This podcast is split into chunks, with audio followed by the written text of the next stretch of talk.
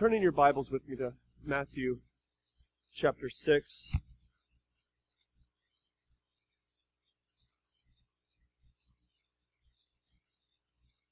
was speaking earlier this morning with a brother who uh, asked me if it's okay to listen to music that's not Christian. Um, I remember when I was in high school, sort of growing in my faith, uh, thought, I was told that uh, it was a sin to listen to anything that was not Christian.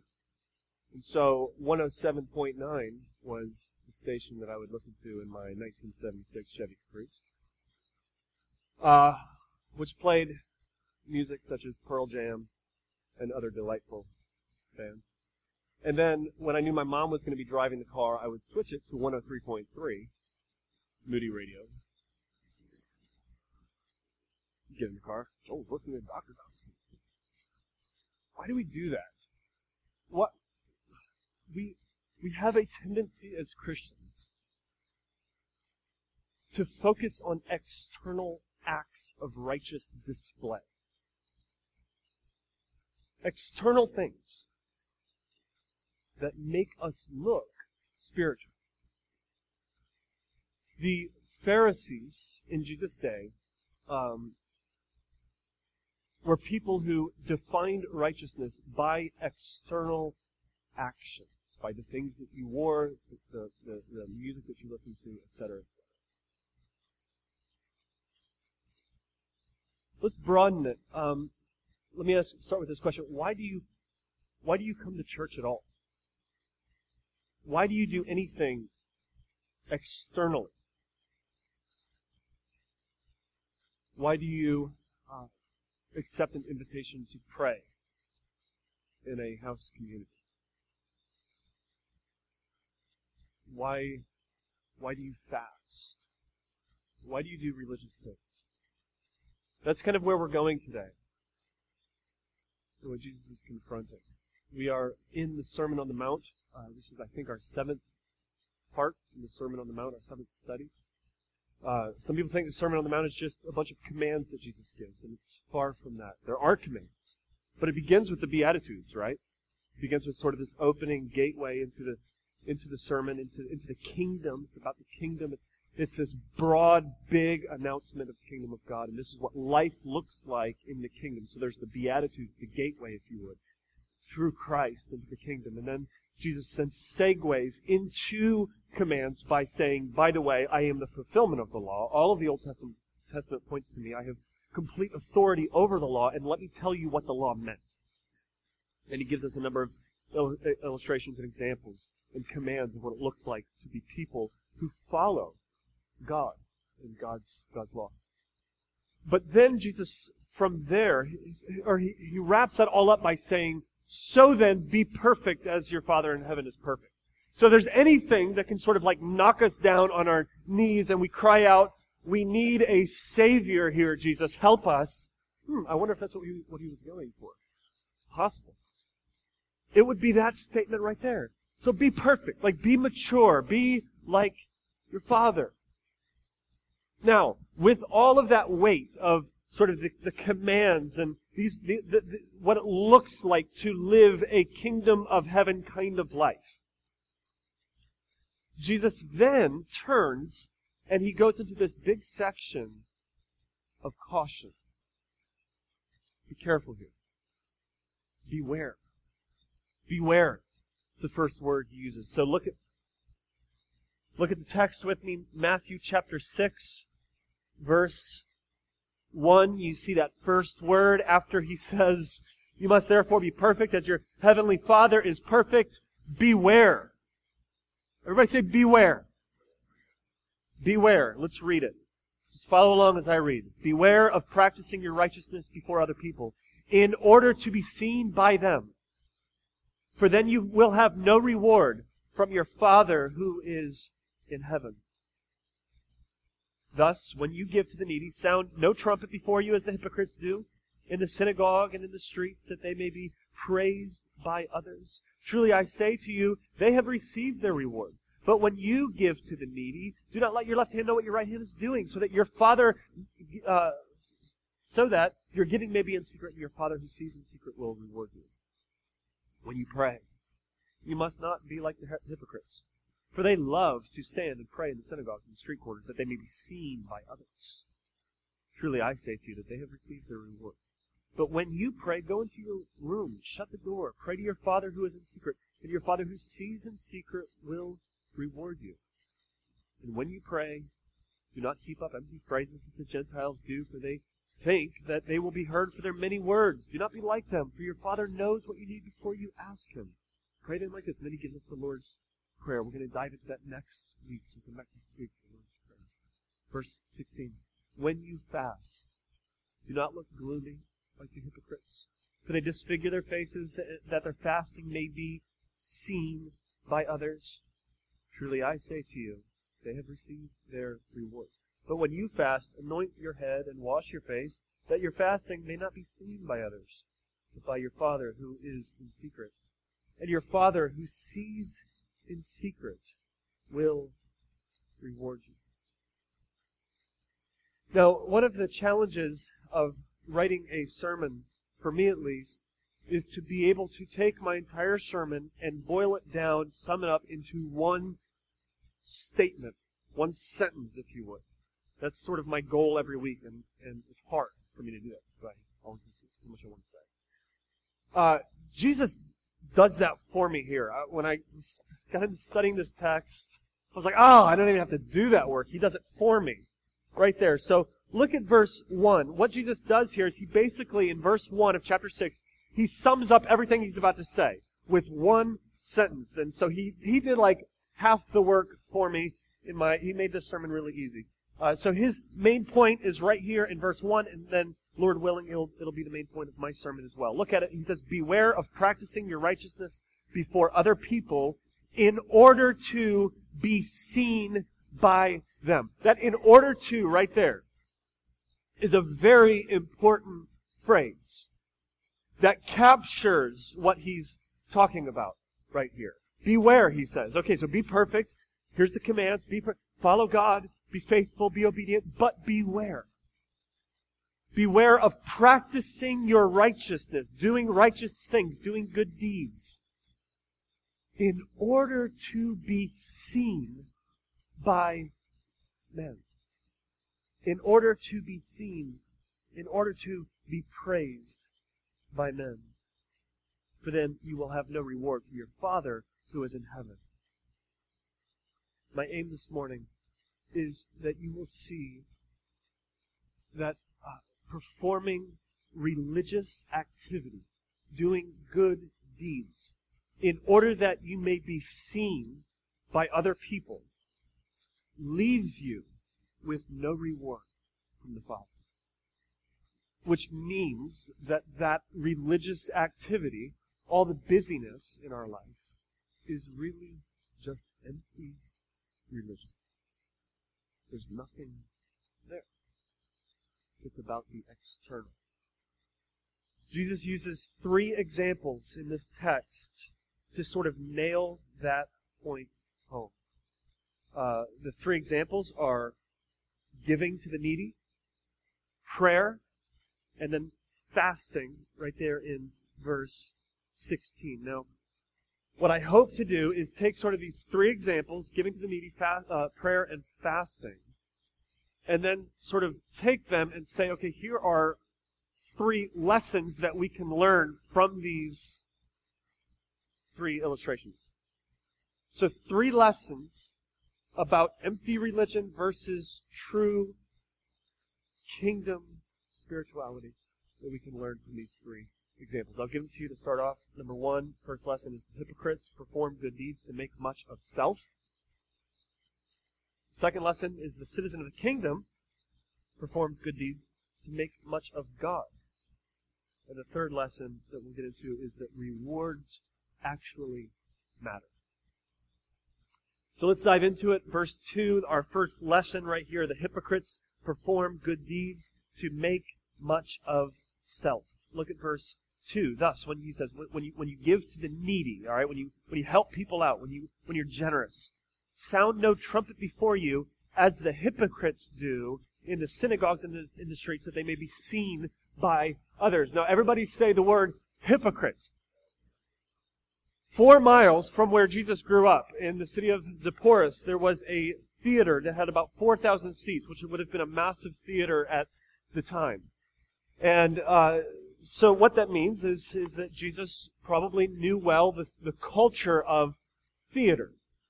You theater folks, drama heads, whatever you call yourselves, um, Jesus knew you guys, all right? He, he, he bumped shoulders with you, you, you drama heads. Um, and uh, was probably very familiar with, with theater. Uh, don't know if he ever went to a show. Maybe he did.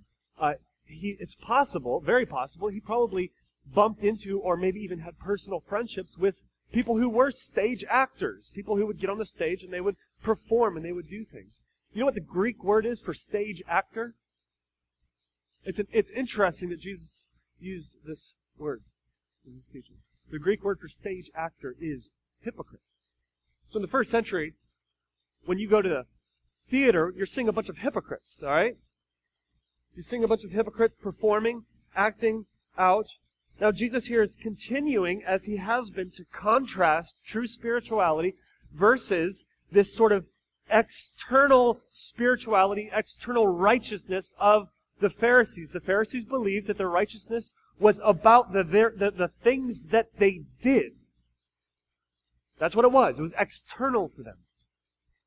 And as Jesus is confronting this, he calls them, you stage actor. I know you guys. I grew up with you guys. You're hypocrites. You're on the stage to support. What an indictment that would have been. As an example today, uh, Jason Bourne. Love that guy. Bourne supremacy. Um, what if you, what if, what if you met Matt Damon? And you were hanging out with Matt, and some dude comes up behind you with a gun, gonna, gonna mug you, rob you. And you expect Matt Damon to turn around and like literally within you know uh, about a half a second, um, take the guy's gun, right? Twist his twist his wrist off, right? Bloody his nose, somehow grab him by the eyes and pick him to the ground, and be pointing the gun. You know what I'm saying? Like in a half a second, like. And what if Matt Damon doesn't do that? How disappointing that would be. I thought I thought you were Jason Bourne. You know, we get we get so into these characters and then we might meet the actual guy and it could be a little disappointing. Listen, Matt Damon is a hypocrite, okay? Now I'm not talking about a spiritual walk. I don't know anything about it. But as far as like just the essence of the word, the definition of the word, Matt Damon is a hypocrite. He's not what you see He's not what he projects himself to be as Jason Bourne. And if we think he is, we're going to be disappointed when we meet him someday. What an indictment it would be for Jesus to come along and to call these religious leaders stage actors hypocrites. You are fakes. There's nothing there. Like what you're doing, all this, all of, all of this external stuff, like you're really good at it. Like you're great actors. Like I actually thought, like in a half a second, you took the gun and took the guy down with his eyeballs or whatever. You're good at it. But that's not real. It's fictional. You're a character. There's nothing there. This is empty religion. What an indictment that would be for these religious leaders, you hypocrites. So that's who the hypocrites are. This is what Jesus is calling them. They're fakes. They're, they're, they're acting. They're play actors. They're living a life. Nothing. There's no substance to it. So how do they perform? What does their religion look like? Look at it in the text. How do they do it? Verse 2. They give. They're generous. They give their money to help the needy. Right there, that, that one line. That they may be praised by others. So the hypocrites perform good deeds and do good things and do religious actions so that they may be seen by other people and be praised by other people. And this makes us uncomfortable in the church today because we love busy churches that are flaunting their service, their actions, their good deeds to the poor. Churches that love the fanfare. Now, there are a lot of churches that give away a lot of money and do a lot of good deeds very quietly. And we praise God for them. But here's where our temptation lies as a church. We live in a day and age where the, the culture doesn't think much of us. They don't take us seriously. Our temptation is to do certain things, actions, good deeds, to be busy in such a way, to put on large social programs, uh, soup kitchens, clothing pantries, what, whatever we might do, big deal stuff, so that people will take us seriously. So that people will look and say, they should be in the news.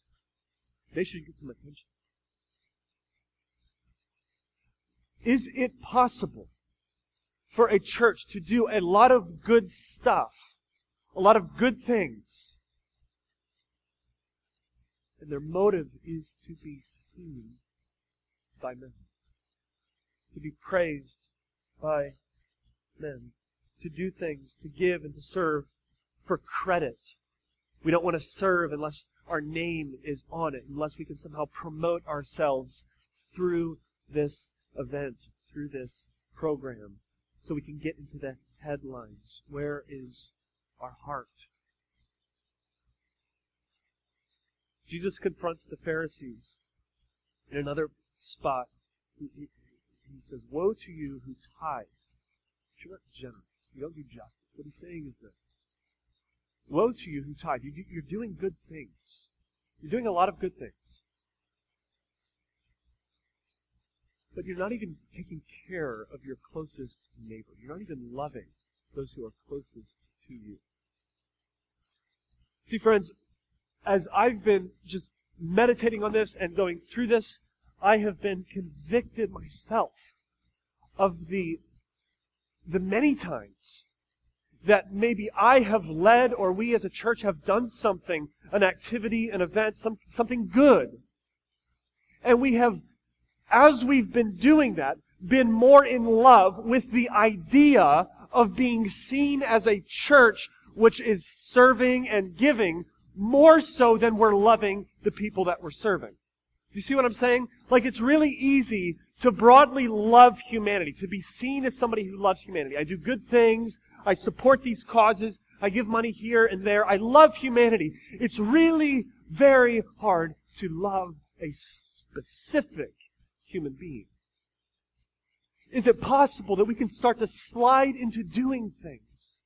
To be seen, because we want to be seen as a church that loves, uh, uh, that gives, but we're not really driven by love. We're not really driven by love for the people that we're actually serving. See, that's the temptation the church has faced today. It's the temptation that we face today. God, we repent if any time we've had a wrong motive, a wrong heart in any service project that we have ever done, in any kind of We love the fanfare.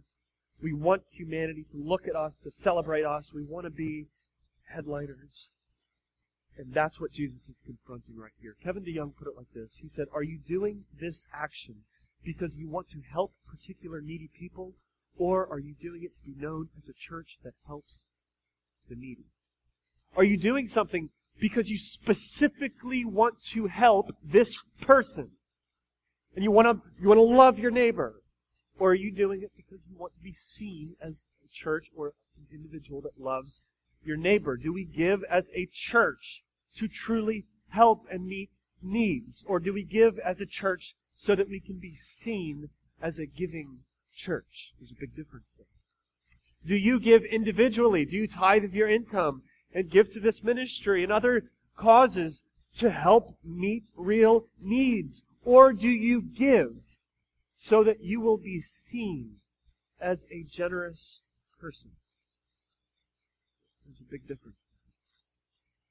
What about prayer and fasting? His other two examples here. Let's, look at him. Verse 5. He says, When you pray, don't be like the hypocrites, the stage actors, for they love to stand and pray in the synagogues and at the street corners that they may be seen by others. This is also hard for us as evangelicals because we love the street corners. We love this, to celebrate the football player that instead of the victory dance, gets on one knee and prays and thanks God. We love that. We celebrate the street corners. We celebrate it and we love it when the president prays on television.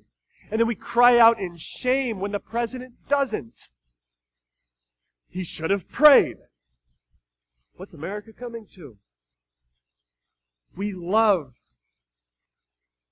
we love it when Target allows us to say Merry Christmas, right?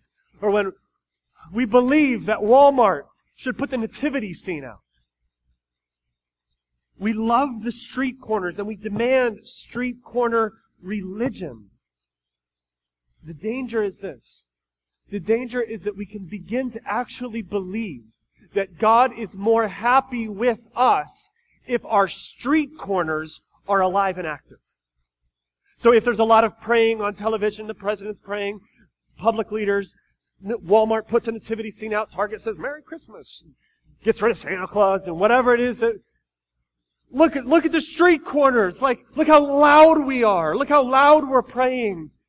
And we believe that God's now actually more happy with us. We're a Christian nation again. God's wrath isn't going to come down on us through Al Qaeda or whatever. Listen, that's what Jesus is confronting here. This idea that a public display of religion will actually, in some way, earn God's favor and get people to look at us as religious folk. We have to be very careful with the street corners. He goes on with fasting.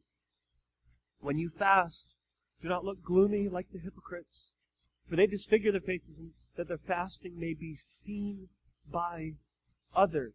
When you fast, when you fast, when you fast, meaning you should fast, but when you do, do we have to let everybody know? You see, in Jewish culture, uh, they had regular fast fasting days. Uh, so, how would the religious leaders know or let everybody know that the cool kids are fasting. Right? I mean, all the cool kids are doing it. And we've got to make sure people know that we're fasting, because it's kind of a private thing. So let's do this. Let's let's put ashes on our face. This is what they would do. They would put ashes on our face. They wouldn't wash their face, so they would look miserable and gloomy. So that way, we see them walking down the street, and we're like, "Oh man, that's the cool kid over there. They're fast, religious." They are spiritual. Like, Oh, man, I wish I was I wish I was fasting like they're fasting, so my face would look like this. And then they wear a T-shirt that says "40 days of fasting." You know, and they put it on Facebook, fasting day six, in love with the Lord. God's doing amazing things in my life, so that we may be seen, so that we may be praised. A modern day example of this. I was a youth pastor for five years. Everybody say, well done. That good and faithful service. And, um, and then I, uh, decided to start a church, do something easier. Uh, but when I was a youth pastor, I was, um, I would help organize, uh, the event See You at the Pole. Alright? Some of you may be familiar with that, some of you may participate. Um, if you didn't grow up in church, uh, as a Christian, See You at the Pole was at time like once a year, where uh, there was like a group of kids playing, praying around a flagpole as you were walking in the school. So we, I was part of this this rally, and I would help organize this event to, to get kids pumped up about See You at the Pole. And I think the intent and heart is good. I don't. However, this is what I started to see happening it, it, with our kids in our youth group and in our local high school with that event. after a couple years of doing it, what I started to see happen was this. The event started to become a public display of righteousness. Meaning this, I would see kids who didn't pray all year long, like they weren't doing their devos, okay? But I guarantee you, once a year, they were wearing the SYATP shirts. I dare you to join me at the pole. The, we would pump them up, you know, be bold, show your faith. This is an opportunity for your non-Christian friends to see you. And, and, and then I, I began to deal with this, like, shepherding kids away from, no, the fact that they didn't come to the pole doesn't mean that they're a bad Christian. The fact that you came to the pole this morning doesn't mean that God's happy with you.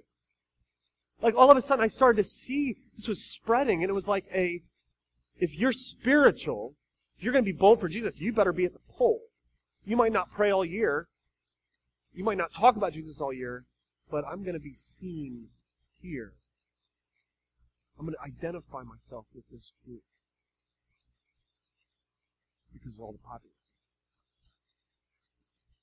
Now we could take that to all sorts of things. The danger with anything public, and I'm kind of picking on a couple public things.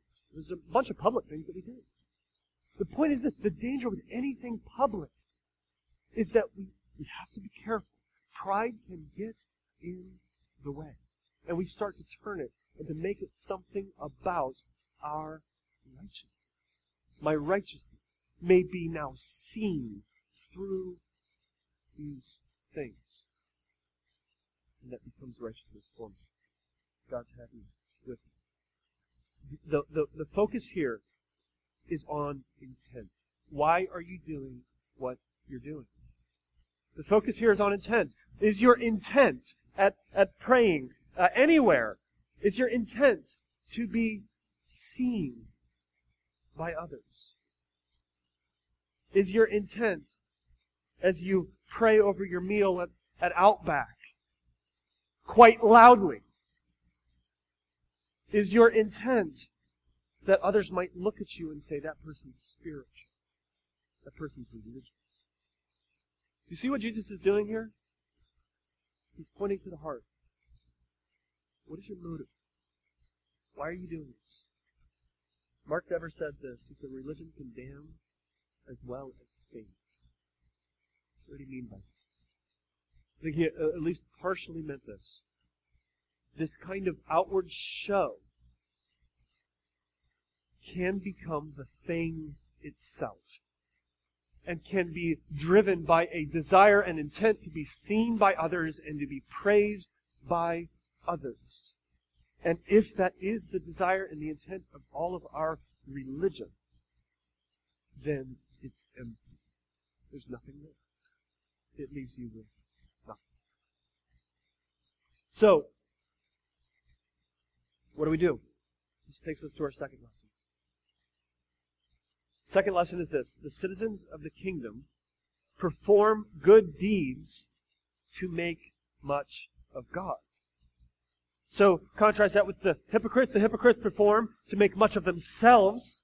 Citizens of the kingdom perform good deeds to make much of God. Let's let's get into it and let me try to explain where I got that from. Look at verse 3. But when you give to the needy, when you do something good, when you're generous, don't let your left hand know what your right hand is doing. Sort of like a humorous way to say like, look, be quiet about it. Alright? Like, as a matter of fact, be so quiet in your giving that your hands aren't even communicating. Like your left hand doesn't even know what your right hand's doing over here. Recently in our church, there was a massive need with one of our members. Another person came along and quietly met that need. Now that person will never be rewarded by man. They will never be praised. They will never be celebrated by man. But what Jesus is saying is this. Look at it in verse 4. Your Father, who sees in secret, will reward you. Your Father sees the unseen. Like, yeah, okay, humans, they see the big stuff. They see it when we get on TV and say, and, and hand somebody $10. You know, look how generous Your Father sees what's in secret. Done in quiet. The citizen of the kingdom performs good deeds to make much of God. We make much of God not because of the action itself, but because of our heart. Our heart is in the right place. Our motives are right. And so we make much of God then through obedience in loving our neighbor. On prayer, look at prayer, verse 6. He says, when you pray, go in your room, shut the door. And so instead of praying on the street corners and, and saying, hey, it's all about the public, he's saying, look, when you pray, just go into your room. All right? Close the door. What's he saying? Is he saying we should never pray in public? No. What he's saying is this. If you do pray in public, it should be an overflow of the private prayer life that you have with the Lord. So, meaning this, if, if your prayer, prayer life, the majority of your prayer life happens when you're praying, let's say, at a small group, house community meeting, or when you're bowing your heads here in a worship service, if that's like the majority of your praying every week, I, I think Jesus would say, be careful there. Beware. Because what you're doing is this. This is what we have to realize. The majority of our praying happens when people are either listening to us or watching us. And if that is you, we need to, we need to listen to Jesus' words and hear him say, beware. Like, let's be careful here. Like, are, is, is the majority of our praying happening in public settings? Or are we making much of God with an active and dynamic personal prayer life. On fasting, look at verse 17. When you fast, he says, anoint your head and wash your face. Saying, look, clean up, okay? If, if, if, it's, if it's truly a spiritual thing, let it be spiritual. This doesn't need to be physical. Doesn't, you don't need to get man's applaud. You don't need to get on Facebook and, and say, hey, I'm fasting to everybody. So don't offer me any food. Like, just keep it between you and God.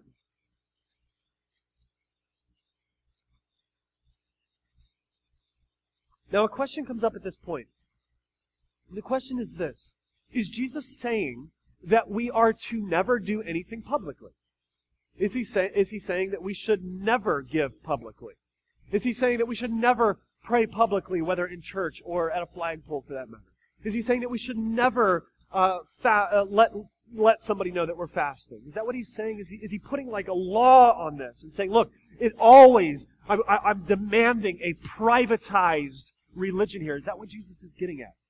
Now, some people would like, like say yes. Here's the problem that we, that we come across. Skip back earlier in the Sermon on the Mount to chapter 5, verse 16.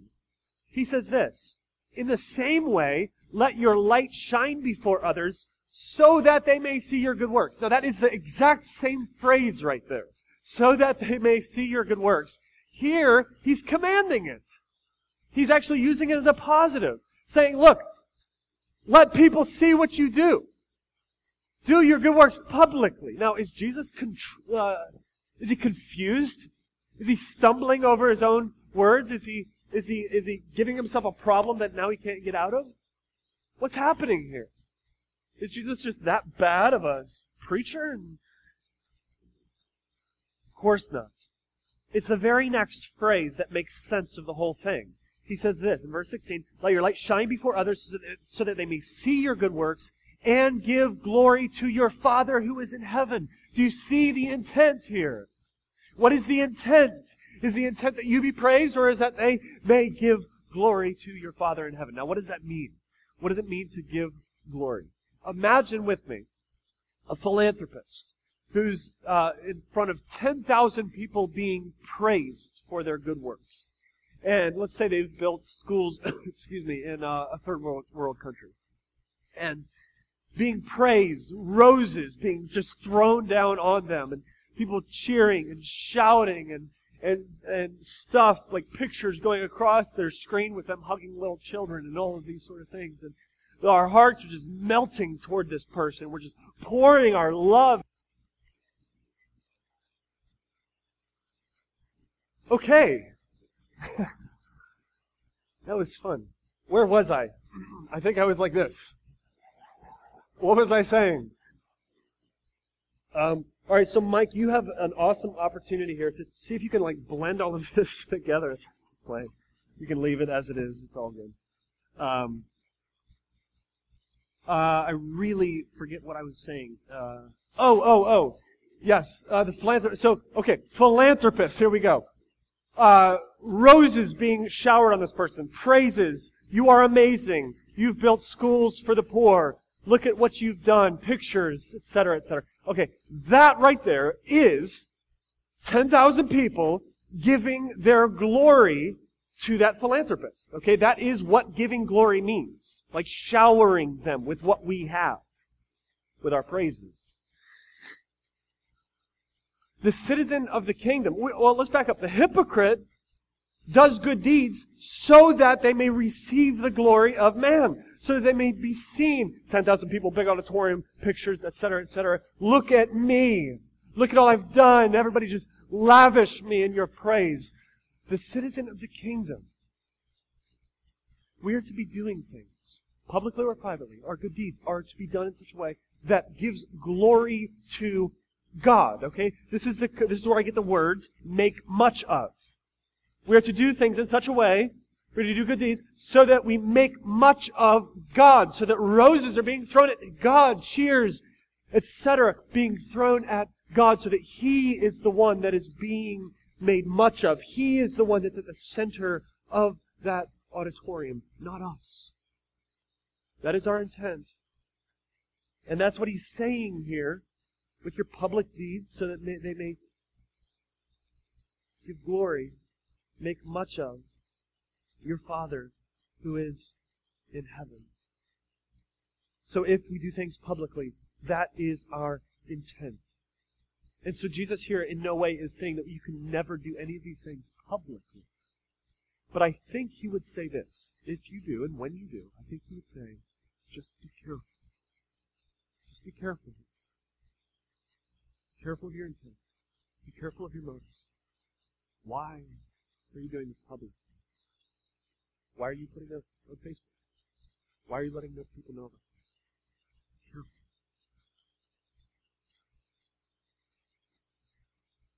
The focus here is the citizen of the kingdom doing good deeds to make much of God. So we give quietly then, where our right hand doesn't, or our left hand doesn't know what our right hand is doing, so quietly.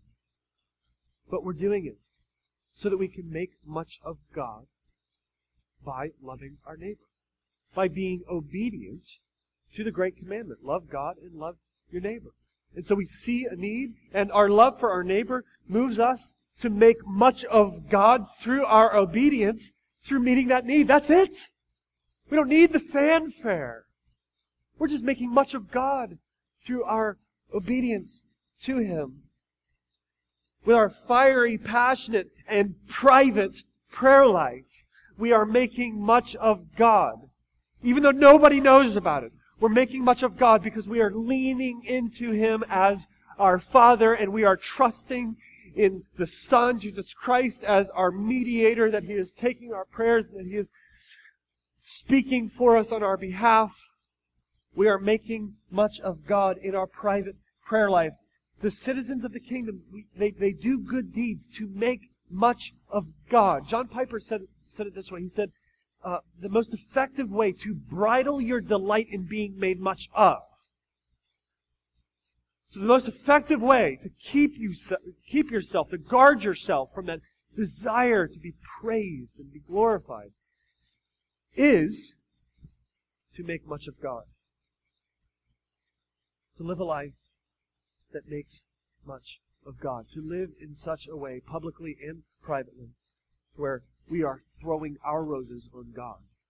We are throwing our praises on God. We are shouting our cheers to God and those around us who happen to catch a glimpse of our spiritual walk, that it causes them to do the same. We don't want the clamor, human praise. Third lesson here is, is the why behind all this. Third lesson. It's this. Rewards actually matter. Everybody say that with me. Rewards actually matter. You see, part of our false evangelical piety is we believe that that we propagate this that um, we are to serve with no reward in sight. So, meaning if you have a reward in sight, then it's wrong. Your service now is it, it, it's it's wrong. You should do things with no reward in sight. Now, the, cha- the the problem with that is that Jesus would disagree. Jesus seems to think that reward, the reward matters. The the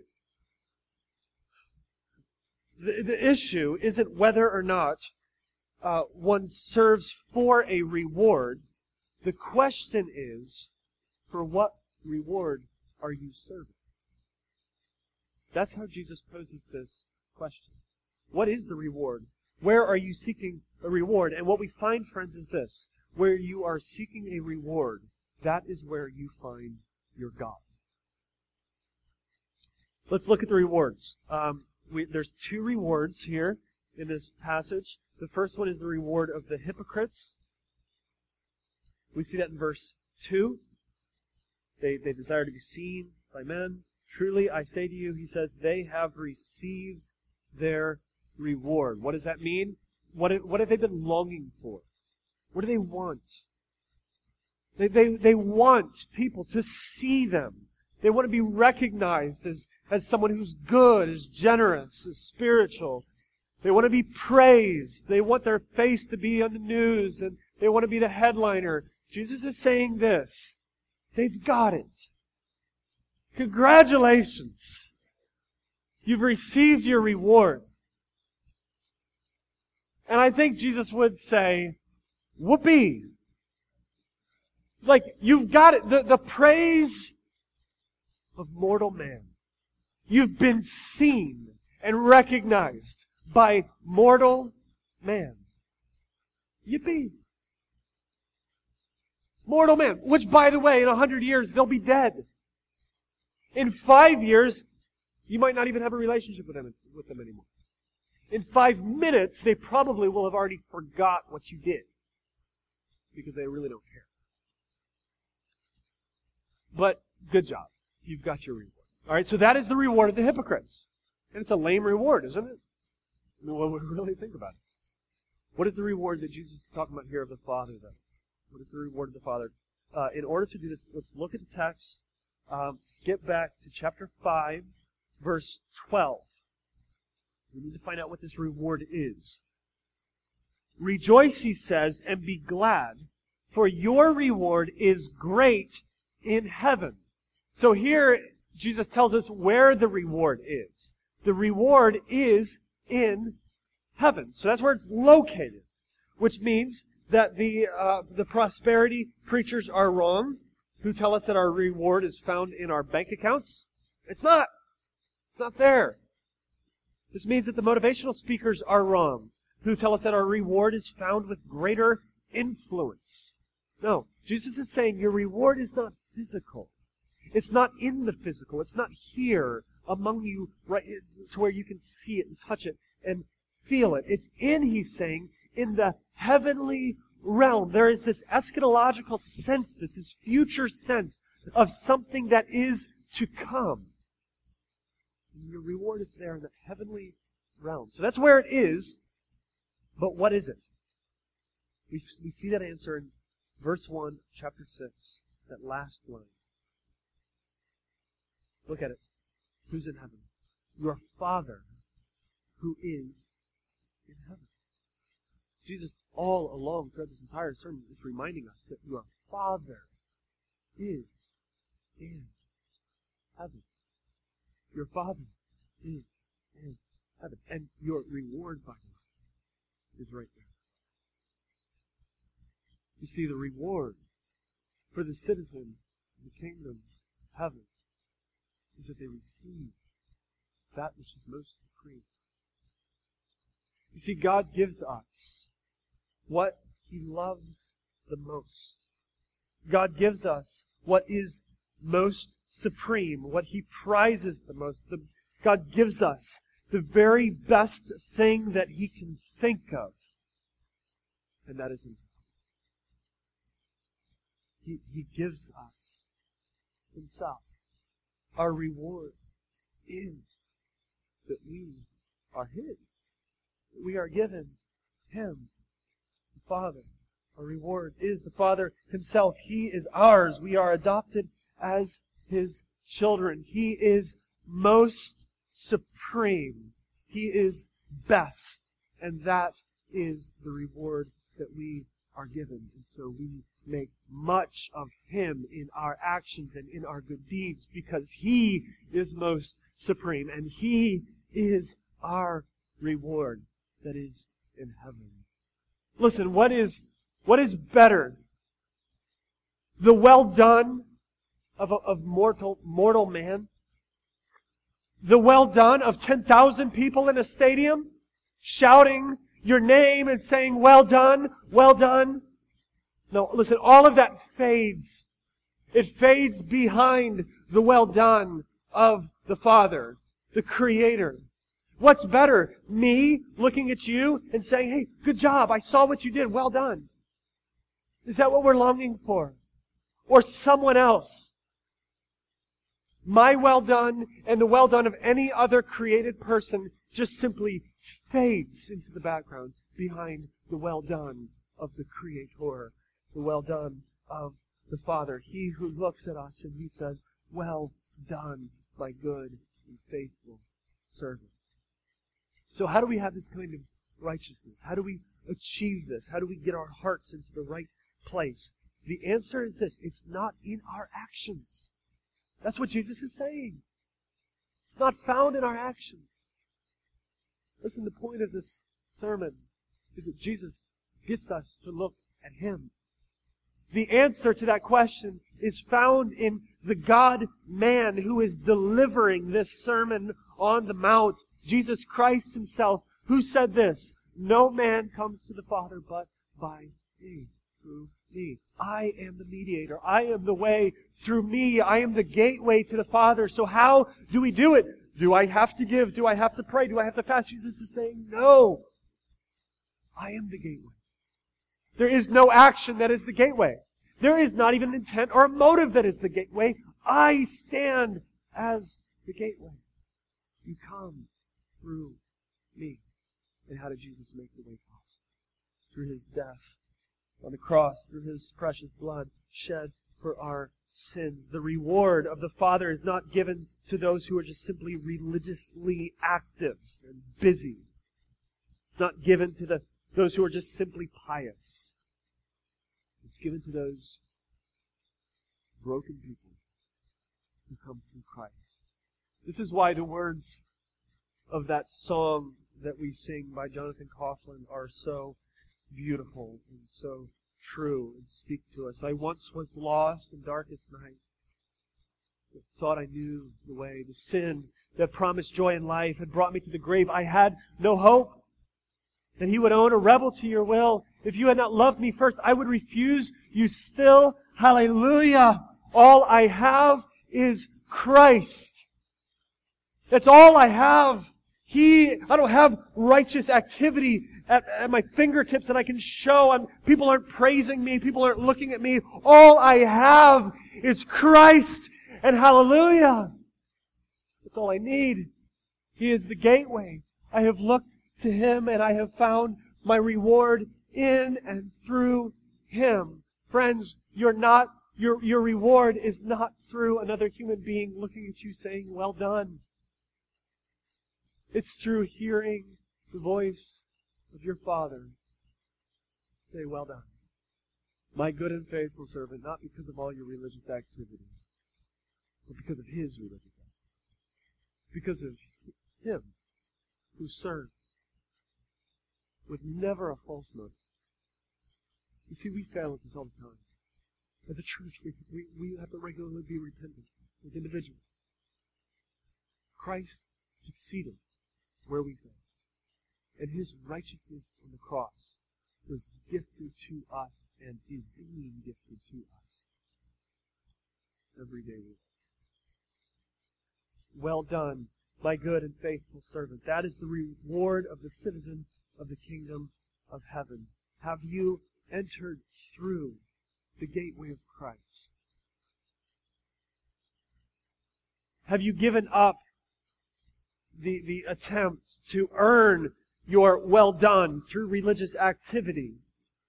Do you believe that His blood shed for you on the cross for the remission of your sins was enough? Do you believe that His righteous life lived on your behalf was enough? Do you believe that His rising from the dead to give you victory through death and over the grave and over sin, do you believe that that was enough for you? Have you entered into the kingdom through the gateway of Jesus Christ Himself? Friends, your reward is what God loves most. Your reward is that God gives you Himself. Your delight now is in what God delights in most, and that is Himself. You're free. You're free. You once were not. You once were bound to this world. And all that you had was the created order. All that you could see, all that you knew was created. And so it only made sense in that moment to, to value that which was at the time most supreme, meaning the highest created beings. But we're freed from that now. What we have seen is not the created, but we see the creator. We, we have found that which is better. We have found that, that which is most supreme. And we're freed now. So delight in Him. Serve Him. Make much of Him. Let's pray. Father, we thank you for this opportunity, excuse me, to gather together God, we believe that you are the our loving Father, who even even while we were sinners, while we were turning away from you, you sent your Son into this world to die for us. The precious blood of Christ was shed on Calvary, the forgiveness of our sins, that He rose from the dead, proving to us your power, your love, our salvation. You've gifted us with your Holy Spirit to regenerate us, to make us into new people. God, we thank you for the fact that our, your, the reward in heaven is not something that we earn through righteous activity. It's something that is given to us. It is ours.